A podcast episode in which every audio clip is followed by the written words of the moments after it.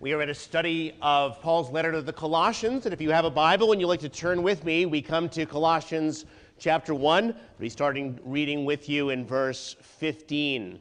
Uh, we're also looking at this in the light of uh, the question of a worldview. Paul is not content merely to give them some teaching on the Christian life here or there. He is showing them a whole Christian view of the, of the world and life and all things.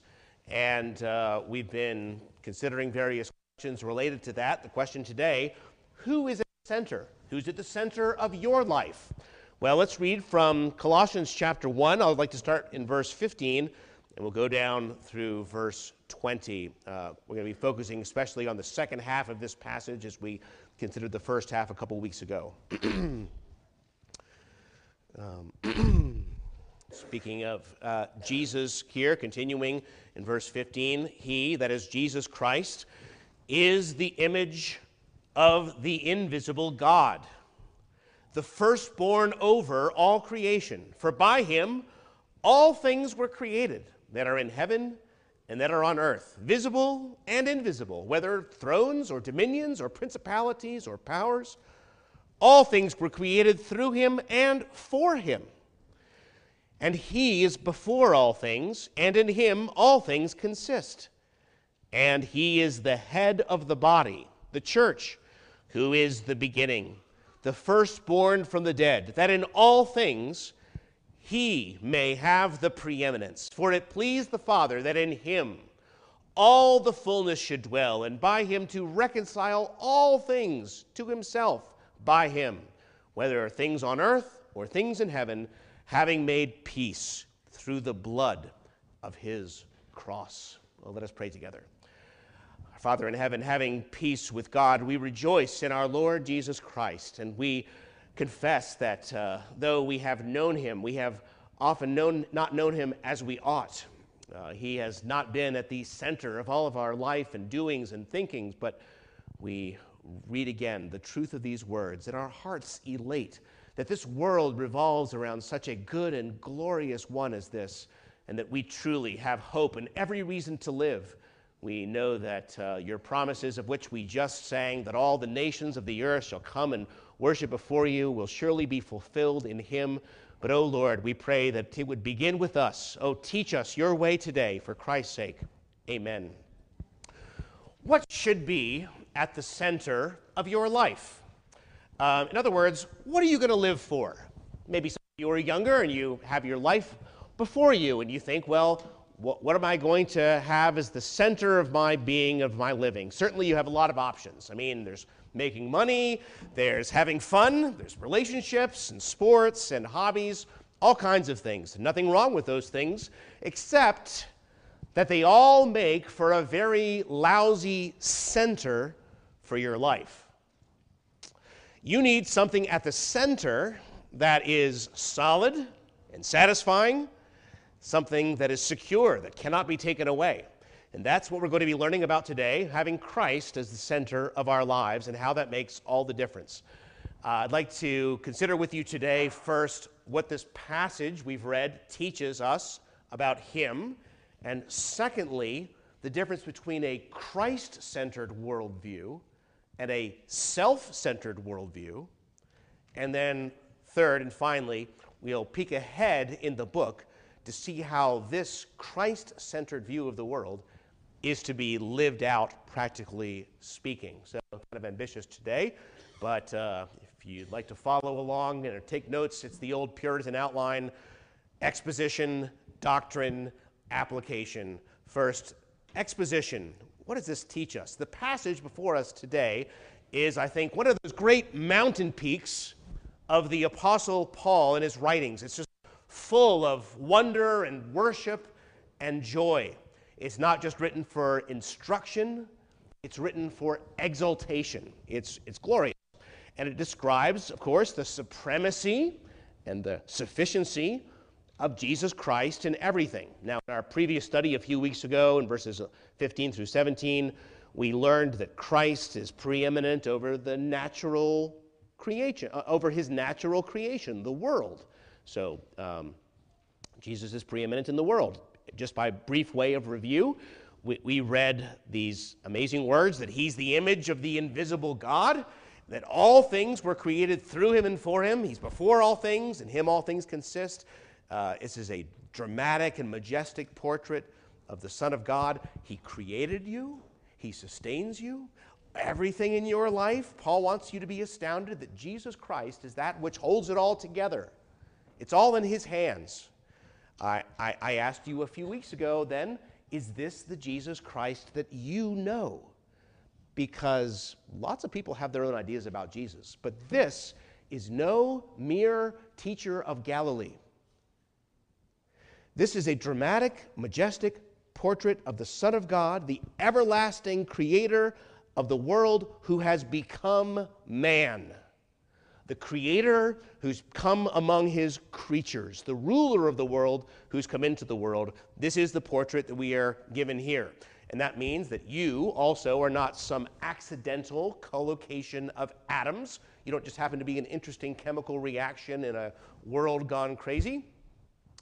Uh, you were made by a good, loving, wise creator whom you can know.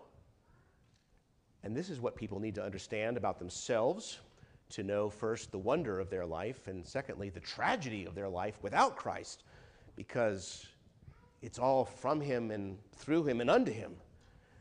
And here is the great confidence, on the other hand, of every Christian it means that the reins of this universe are firmly in the hands of a man.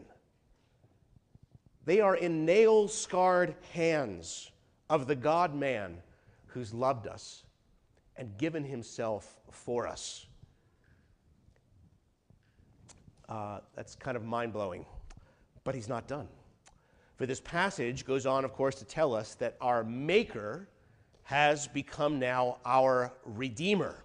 That Christ is not only preeminent over his natural creation, the world, but uh, secondly, and this is where we're picking up now our text today, Christ is preeminent over his new creation, the church. God is doing something in this world in Jesus. And it begins in verse 18 by saying that he is the head of the body, the church. All right, the head of the body. What does that mean? Well, first, it obviously means that he's the the ruler and leader of the church, that as head, he has supreme authority over it. As we read elsewhere, the church is to obey him in all things, and he rules over all things for the sake of his church. He's, a, he's our lawgiver. Christ teaches and leads and corrects his church by his word and his spirit. He, he is the, uh, the foundation and the focus of our faith and our worship. He has saved us to know Him, to know the truth, and so uh, uh, uh, He directs the body. Uh, uh, sorry, He directs the church as the head directs a body. But that metaphor means is much more, right? He could have said that in other words. By saying that He is the head of the body, the church, He's also saying that He is the source of our life and our growth. It emphasizes not just that we have some remote Lord who's keeping vigil over you day and night, that's told you what to do. Uh, he could have expressed that if he wanted to, but, but no, he, he has, we have this intimate, vital connection to him. Jesus Christ is not a far off figurehead or a commander, but a present Lord who is a husband to a bride or a head that nourishes and protects a body. As members of his body, we are brought together in him also as one. That becomes important later on that we are one body and he is our head. So there's this organic idea. The fact that he is the head and we are the body says that we are in a relationship with each other as well as with him. And he nourishes and cherishes the church as his own body, as we read elsewhere. So that's important. Uh, third, Christ is the head of the church because he is the, the goal and purpose of its existence. He's leading the way in that sense. The verse goes on to say that he's the beginning, the arche, the, um, uh, first of all, the firstborn from among the dead, meaning that he's the originator and the beginning of a new creation. Uh, so, to explain, there have been a few people in history that have come back from the dead. But all of those people, of course, died again. Something different has already begun to happen in Jesus. He, he came to destroy death itself, He came to redeem you in every way. He has conquered death, and because He lives, we also will live.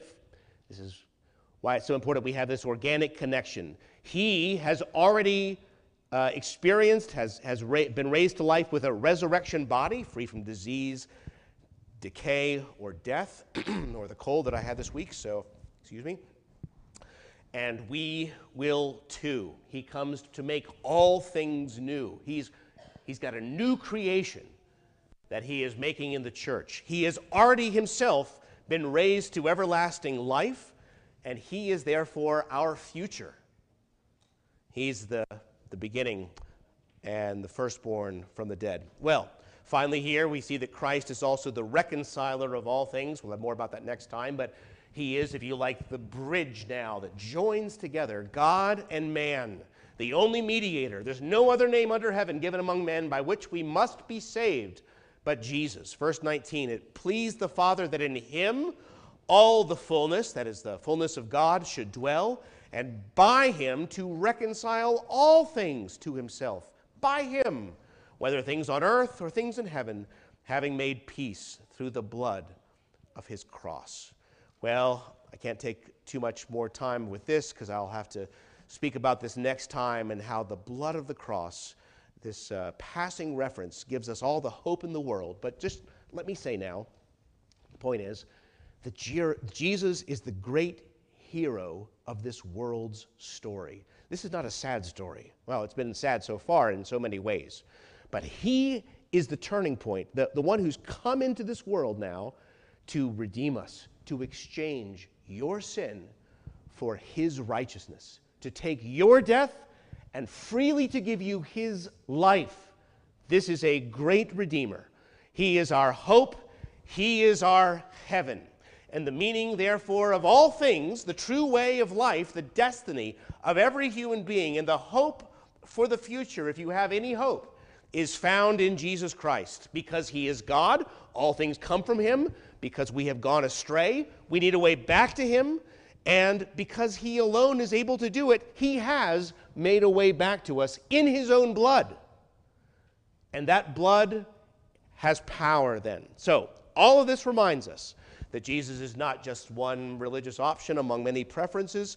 No, he is the ultimate expression of God's being, the image of the invisible God, his love and power and wisdom made visible.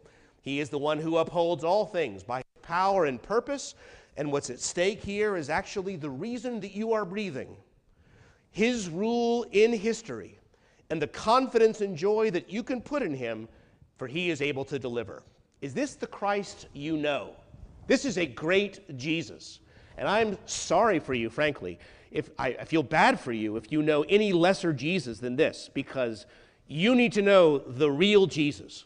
I've mentioned before that surveys in America have re- reported a very disturbing trend of the increasing number of Christians or even evangelical Christians that actually have a much, much lower view of Christ.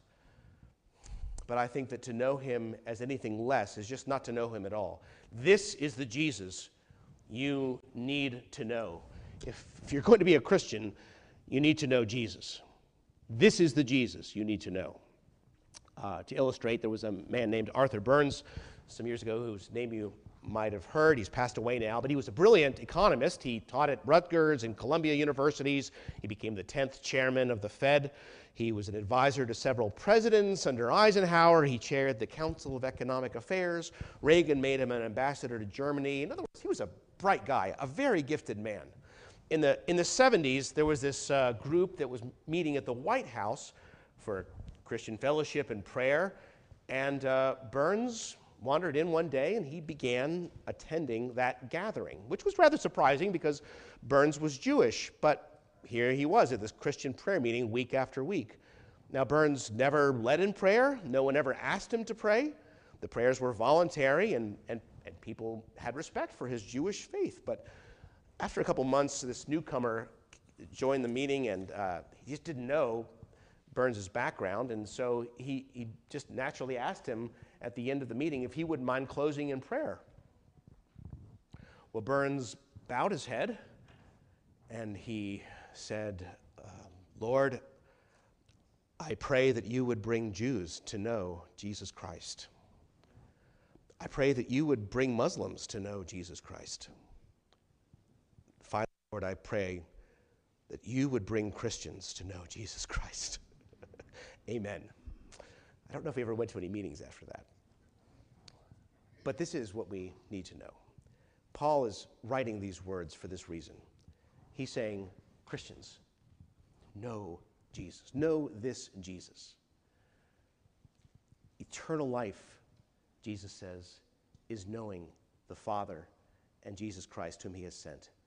And e- even those of us, of course, who know Jesus, don't know him as fully and intimately as we want.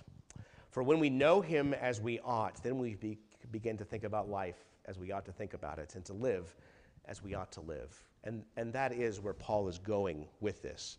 He, he will transition from just knowing Christ to a Christian worldview or a Christ centered worldview, which is my second point to you today. Now that you've understood who we're talking about, the, the, the exposition of the passage, let's consider it a Christ centered versus a self centered worldview. As I've explained in previous weeks, everyone has a worldview. It's like a belly button. I mean, everyone has one, though they don't think about it or talk about it very much. But you have it. And unlike a belly button, it's very important. It is a deeply held set of convictions at the center of all your thoughts and your choices and your actions. And what Paul is explaining at the beginning of this letter, how Jesus Christ introduces a Copernican revolution in your life or your worldview. A Copernican revolution. Do you, all of you, especially you children, do you know what a Copernican revolution is? Copernicus was a famous 16th century scientist who demonstrated that the sun and the other planets don't all revolve around the Earth, but in fact, the Earth and the other planets revolve around the sun. It was uh, a new thought for many people, even though, of course, the Greeks knew this like centuries before, right? But we are not at the center of the solar system, and, and, the, and the planets are not just strangely wandering stars that go in bizarre directions. Um, people thought that for a long time. Understanding that the sun was, in fact, at the center made sense and, and put everything in its proper place. As soon as they saw it, they said, Oh, things are not crazy and chaotic as we, as we thought with these wandering stars, planets. Uh, oh, no. Uh, having the blazing sun at the center gives gives uh, everything meaning and proper place, and, and all the calculations come out correctly, then uh, it was called a Copernican revolution. We're not at the center. Well, in a similar way, Paul's teaching is intended, certainly, to be a revolution in our lives. Man is not the measure of all things. I, know that some people at school have yet to hear this, right? They, they're, they're still believers in the old you know, man is at the center thing, right? But man is not the measure of all things. Christ is the glorious center of all things. Our lives are all wrapped up in His. And Paul goes on to describe what this means in some really dramatically beautiful language. Uh, 127. Christ in you, hope of glory. Um, how'd you like that for a uh, Copernican revolution? uh, 3 3. You died, and your life is hidden with Christ in God. Uh, verse 4. Christ, who is our life. These dramatic statements uh, reveal to us a Copernican revolution that we, we are, in fact, all tied up with Him. And um, I'll, I'll, explain in a moment how this very practically applies to every area of our life. Uh, but let me say here. You might know from history that Copernicus, Copernicus's discovery didn't go unopposed. A great many scholars, even Renaissance churchmen, opposed his teaching. It did not go over well for people to hear that everything doesn't revolve around us. What do you mean? Right? It's like a two year old, right? What do you mean everything doesn't revolve around me? Um, it did not go over well for human beings to learn that everything didn't actually revolve around us. And the Jesus revolution has had a similar uh, response. It is, it is also resisted, not only in the Renaissance day, of course, but in every generation. So I have to explain before we go on the difference between a Christ centered worldview and a self centered worldview. Because this is, this is really where the rubber begins to meet the road. A few years ago, the baby boom generation was called the me generation. Um, if you're, if you're younger, you probably never heard that, that language used because they, they dropped it. It, it. They thought this was something about one generation, and the truth is, it's just the new normal, right?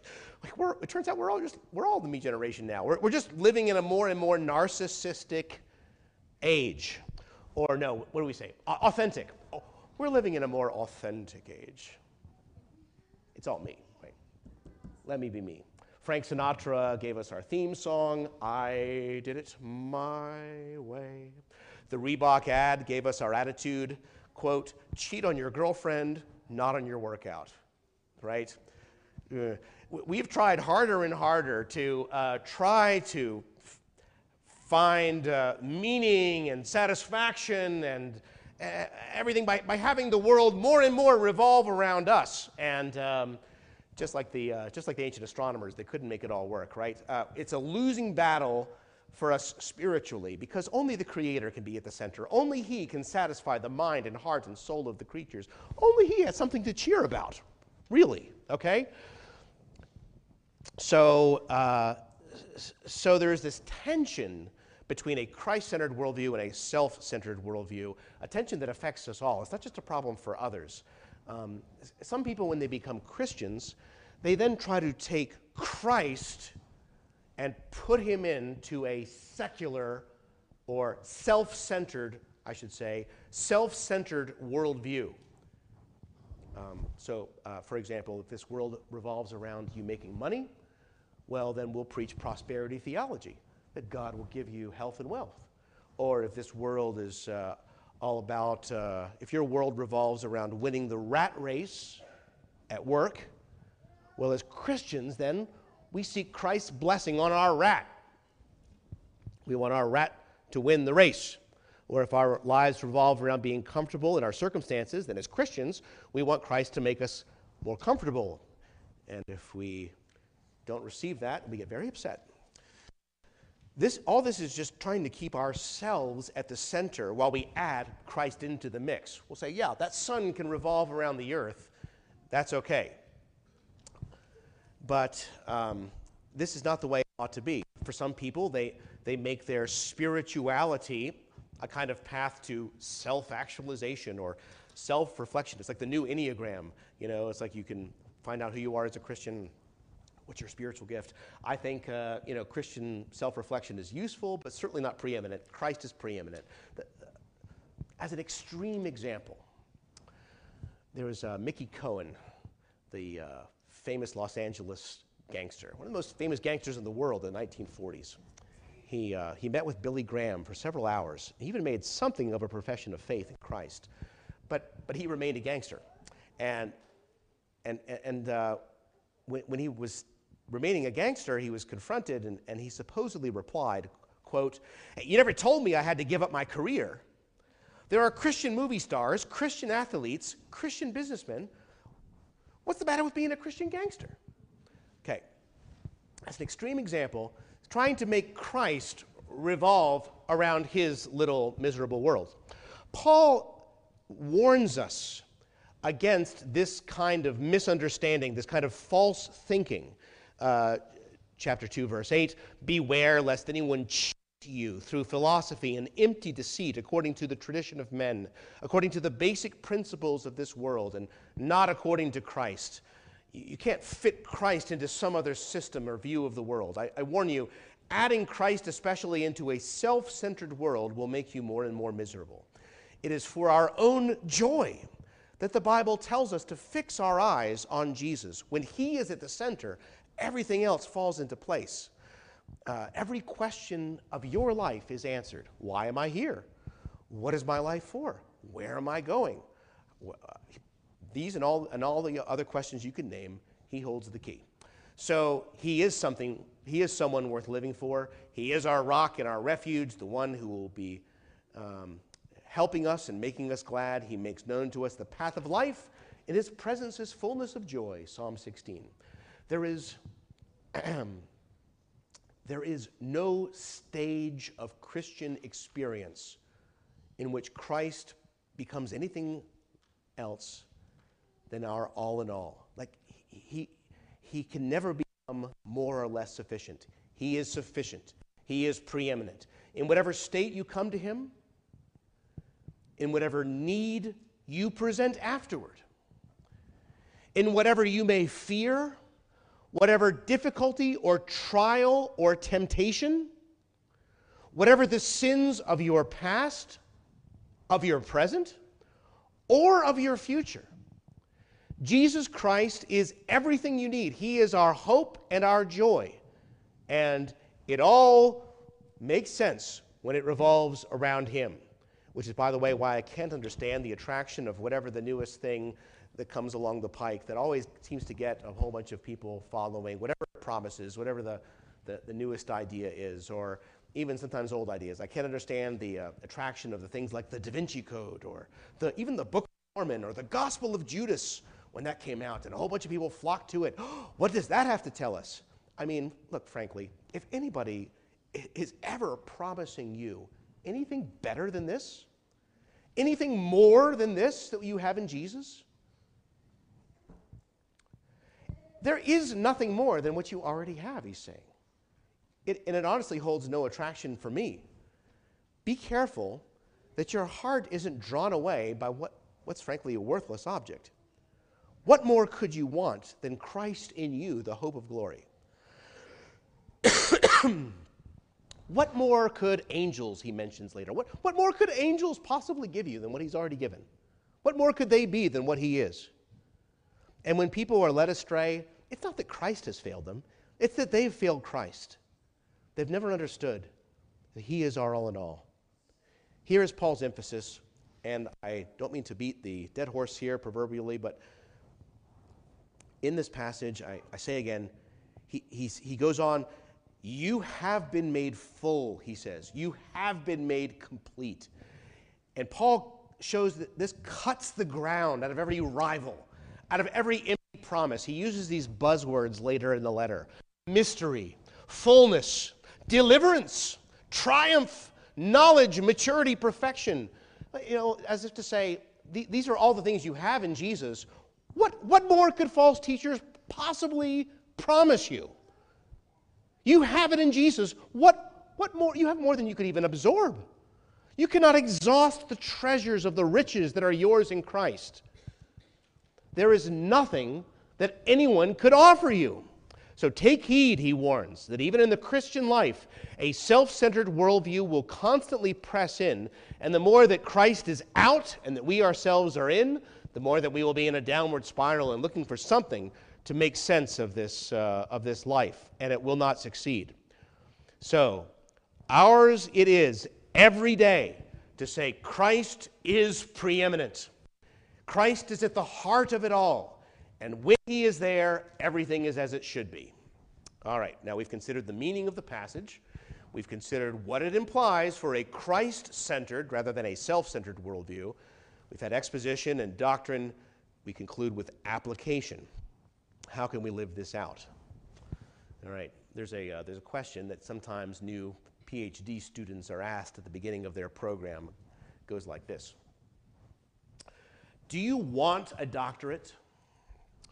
Or do you want to earn a doctorate? Do you want a doctorate or do you want to earn a doctorate? You see, there's an uncomfortable difference between these two things. There are some people who really want the letters doctor in front of their names, those, those, those letters DR, period. There's a fewer number who actually want to do the work to become a scholar. And in a similar way, the preeminence of Christ presents a challenge to us. Do you want to be called a Christian? Or would you rather be a Christian? I think it's the, uh, I think it's the motto of North Carolina, esse quam videri, to be rather than to seem. That's, that's something of the question that's before us. Do you want to be a Christian? Or do you want to be called a Christian? Do you want to be thought of as yielded to God's will? Or do you want to yield to God's will? Do you want to appear that what matters most to us is Christ? Or do you want Christ really to be mattering most of all? Are you, are you, are you going to be satisfied with the near of Christ likeness? Or are you going to be satisfied with nothing less than Christ Himself? Uh, here we go. The second half of the letter then presses these things home to us what it means in every area of life to be Christ centered, to have Christ at the center of home and work and church and every other area, right? Um, the, the second half of the letter lays it out, and I'm only going to give a few examples. We'll consider them at length when we get there, but I just want you to see how it all works together, how the worldview works in practice and how comprehensive it is. Okay, so we'll think first about the mind. You know, there's a lot of stuff that you can fill your mind with. There's a lot of opportunities with podcasts and all kinds of stuff, right? To fill your mind with all kinds of things. What are you going to put in your mind? Um, Paul tells us um, in uh, chapter 3 how Christ is to pre- be preeminent in our mind, in our thoughts. Chapter 3 Seek those things which are above, where Christ is, sitting at the right hand of God. Set your mind on things above and not on things of the earth. He goes on and explains sinful things. For you died, and your life is hidden with Christ in God. All right, there's a lot of sin out there. There's a lot of negativity out there. A lot of negativity out there. More every day, it seems. And what a joy it is to fill our minds with all that is good and true and encouraging and great and glorious in Jesus Christ. So fill your minds. Paul teaches also here uh, in the second part of the letter that how Christ is to be center of the church's life. I mean, I guess that's obvious if he's the head and we are the body of the church. But he, he, he's not content with generalities. He wants us to know that it makes all the difference to uh, who we have our loving friendships with, right? I mean, there are people here that you probably don't know very well. Who, probably you wouldn't know them at all unless they both happen to be loving the same Savior. Okay. Well, who you love and how you love them are very much tied up with the fact that Christ has made you one body. The fact that Christ is all and in all has a lot to do with how we treat each other. I explain it to you this way. The novel Anna Karenina, Karenina opens with these words. It begins, all happy families are alike. Each unhappy family is unhappy in its own way. Uh, I think that's kind of funny, but I, I think that applies to churches too. There are a great many ways that churches can be unhealthy. But there's only one way. There's one common factor in all healthy churches, which is this Christ is preeminent in everything that it is, everything that it does, everything that it teaches in its life. Christ is to be preeminent in the healthy church. And he goes on to explain. But uh, he's not done. Paul tells us how Christ is to be preeminent in our daily work.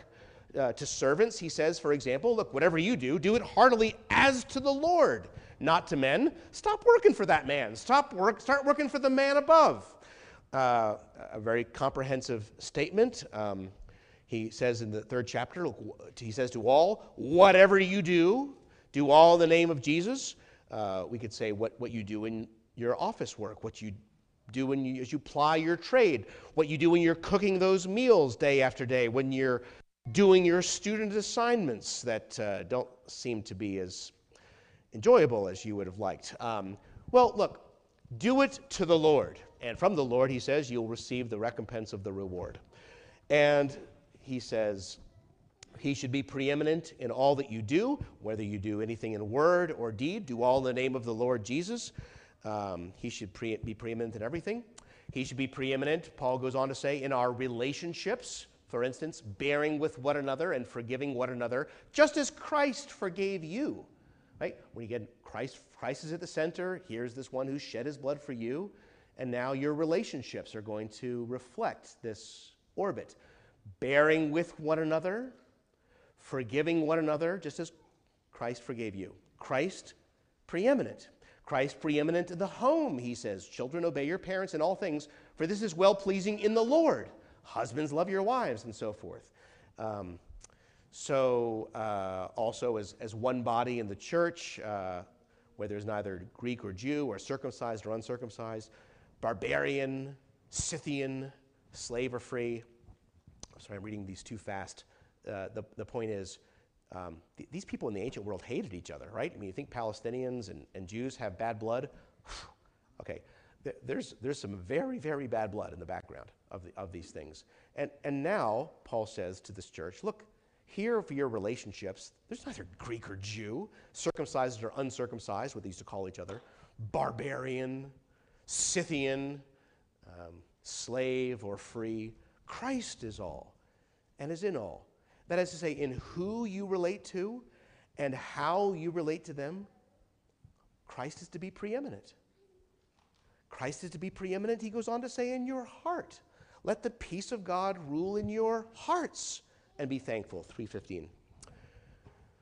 Um, all right, uh, did, didn't we just read a few minutes ago that, that Jesus has the whole world in his hands? That, that, that he is the one who sustains it all. It's all f- from him and, and through him and unto him and all that. Um, well, then, shouldn't the peace of God rule in your hearts? And, and shouldn't you be thankful? Shouldn't, that, shouldn't Christ be preeminent then in your heart? Uh, I give you an analogy. Have you ever played with a toy called a Super Ball? Uh, I loved these when they were little. When they first came out, you, you, you throw these uh, Super Balls on the ground, and then they bounce dozens of feet in the air to the uh, consternation of every embarrassed mom, right? Uh, wisdom in the store, they're hitting cans and stuff, right? Um, they have an enormous bounce. Why? Because the center of the ball is a compact, solid core. It's not some mushy middle like a tennis ball, maybe, right? It's a solid core that gives it a snappy bounce back. And, and when your core is solid, brothers and sisters, when your core is solid in Christ, you have bounce back, you have resilience, you have an inner strength. Paul says, You, you think about this Christ, you let him fill your horizon, and, and you will find that peace begins to replace worry and thankfulness, greediness, and anxiety. Paul goes on and touches on several other topics. I, am just trying to point out to you that, that once Christ is at the center, everything else goes to be as it should be. Here's a summary from chapter 1, verse 28. Him we preach, warning every man and teaching every man in all wisdom, that we may present every man perfect in Christ Jesus. To this end I also labor, striving according to his working, which works in me mightily. That is to say, Christ is the one who gives him the power to do all that he does. And he is, Christ is the great goal of all of Paul's work and others. The goal is not merely to give people a Christ centered worldview. I'm not just here to preach worldview to people, I'm here to preach to you Christ. The goal is to give people Christ Himself and all of His power and greatness and fullness and glory and hope. Christ is what's making all the difference. It made all the difference in Paul's life, and Paul wanted others to know his joy. So I have to ask now, as I'm sure you've already asked yourself, do you know this Christ? Do you know this joy? Do you know it? I'm not here to preach to you about worldviews or philosophy or some lifestyle or some devotional plan. I'm not making an argument. I am preaching to you a person who makes all the difference, and you need to know him. You need to know him. Nothing will be right. You'll be like those people in the Middle Ages trying to make the calculations of these wandering planets. It just never turns out. Nothing that they do works out right because things are not meant for us to be at the center. You need to know him who is preeminent. Aldous Huxley, the famous agnostic, was once in his life, at least, profoundly moved by the gospel. He was at a weekend house party, and Sunday morning came, and many of the guests were going to church. And Huxley was not about to go, but he did approach a rather plain man and said, um, Suppose you didn't go to church today, and instead stay at home and tell me quite simply what your Christian faith means to you and why you are a Christian. the man replied, Oh, I can't do that. You would demolish my arguments in a minute, right? Huxley is a very bright agnostic philosopher. I, I'm not clever enough to argue with you. I don't want to argue with you, Huxley replied. I want you to tell me simply what this Christ means to you. So the man stayed at home and he told Huxley of his faith. And when he finished, there were tears in the eyes of that uh, brilliant, fiery agnostic. And what had touched his heart? It was not the man's arguments, but it was hearing somebody who had actually met Jesus. Um, arguments have their place, arguments are well and good. You need to know Jesus. You need to know the one who is preeminent. You need to know this one who, when you meet him, will not just give you a new worldview. You meet him, and your life will never be the same again. That is what I wish for you, my friends. Uh, I'd like to conclude with the words of old John Owen as he addressed the English House of Commons nearly four centuries ago. He spoke to the most powerful men of the nation in the day of their glory, their rule. And he announced Christ is the way, that men without him are Cains, wanderers, vagabonds. Christ is the truth, and men without him are liars like the devil of old. He is the life, and men without him are dead in trespasses and sins. He is the light, and men without him are in darkness and do not know where they go. He is the vine. Men that are not in him are like withered branches prepared for the fire.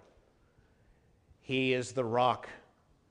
Men not built on him are carried away with a flood. Owen concluded, He is the Alpha and Omega, the first and the last, the author and the one that ends, the founder and finisher of our salvation. And he that does not have him has neither the beginning of good, nor shall he have the end of misery. Know this Jesus. Let us pray. Dear Father in heaven, uh, what can we say to such a magnificent passage, only that I have not begun to do it justice? As, as clowns long to play Hamlet, so I longed to write a good sermon on this magnificent text, and I have not come any closer than I thought I would. But you are able to teach, O oh Father, what I am not able to by your Spirit. You are able to pry into the depths of the hearts and minds of these people and to reveal something that I cannot of the greatness and the glory and the infinite majesty that are found in your own beloved Son. And so I pray, Christian or no, I pray that everyone here would go home today and say, This one needs to be the center of my heart and life and relationships and work and church and everything else. He is the one I need. And oh, Father, present every man, complete in Christ,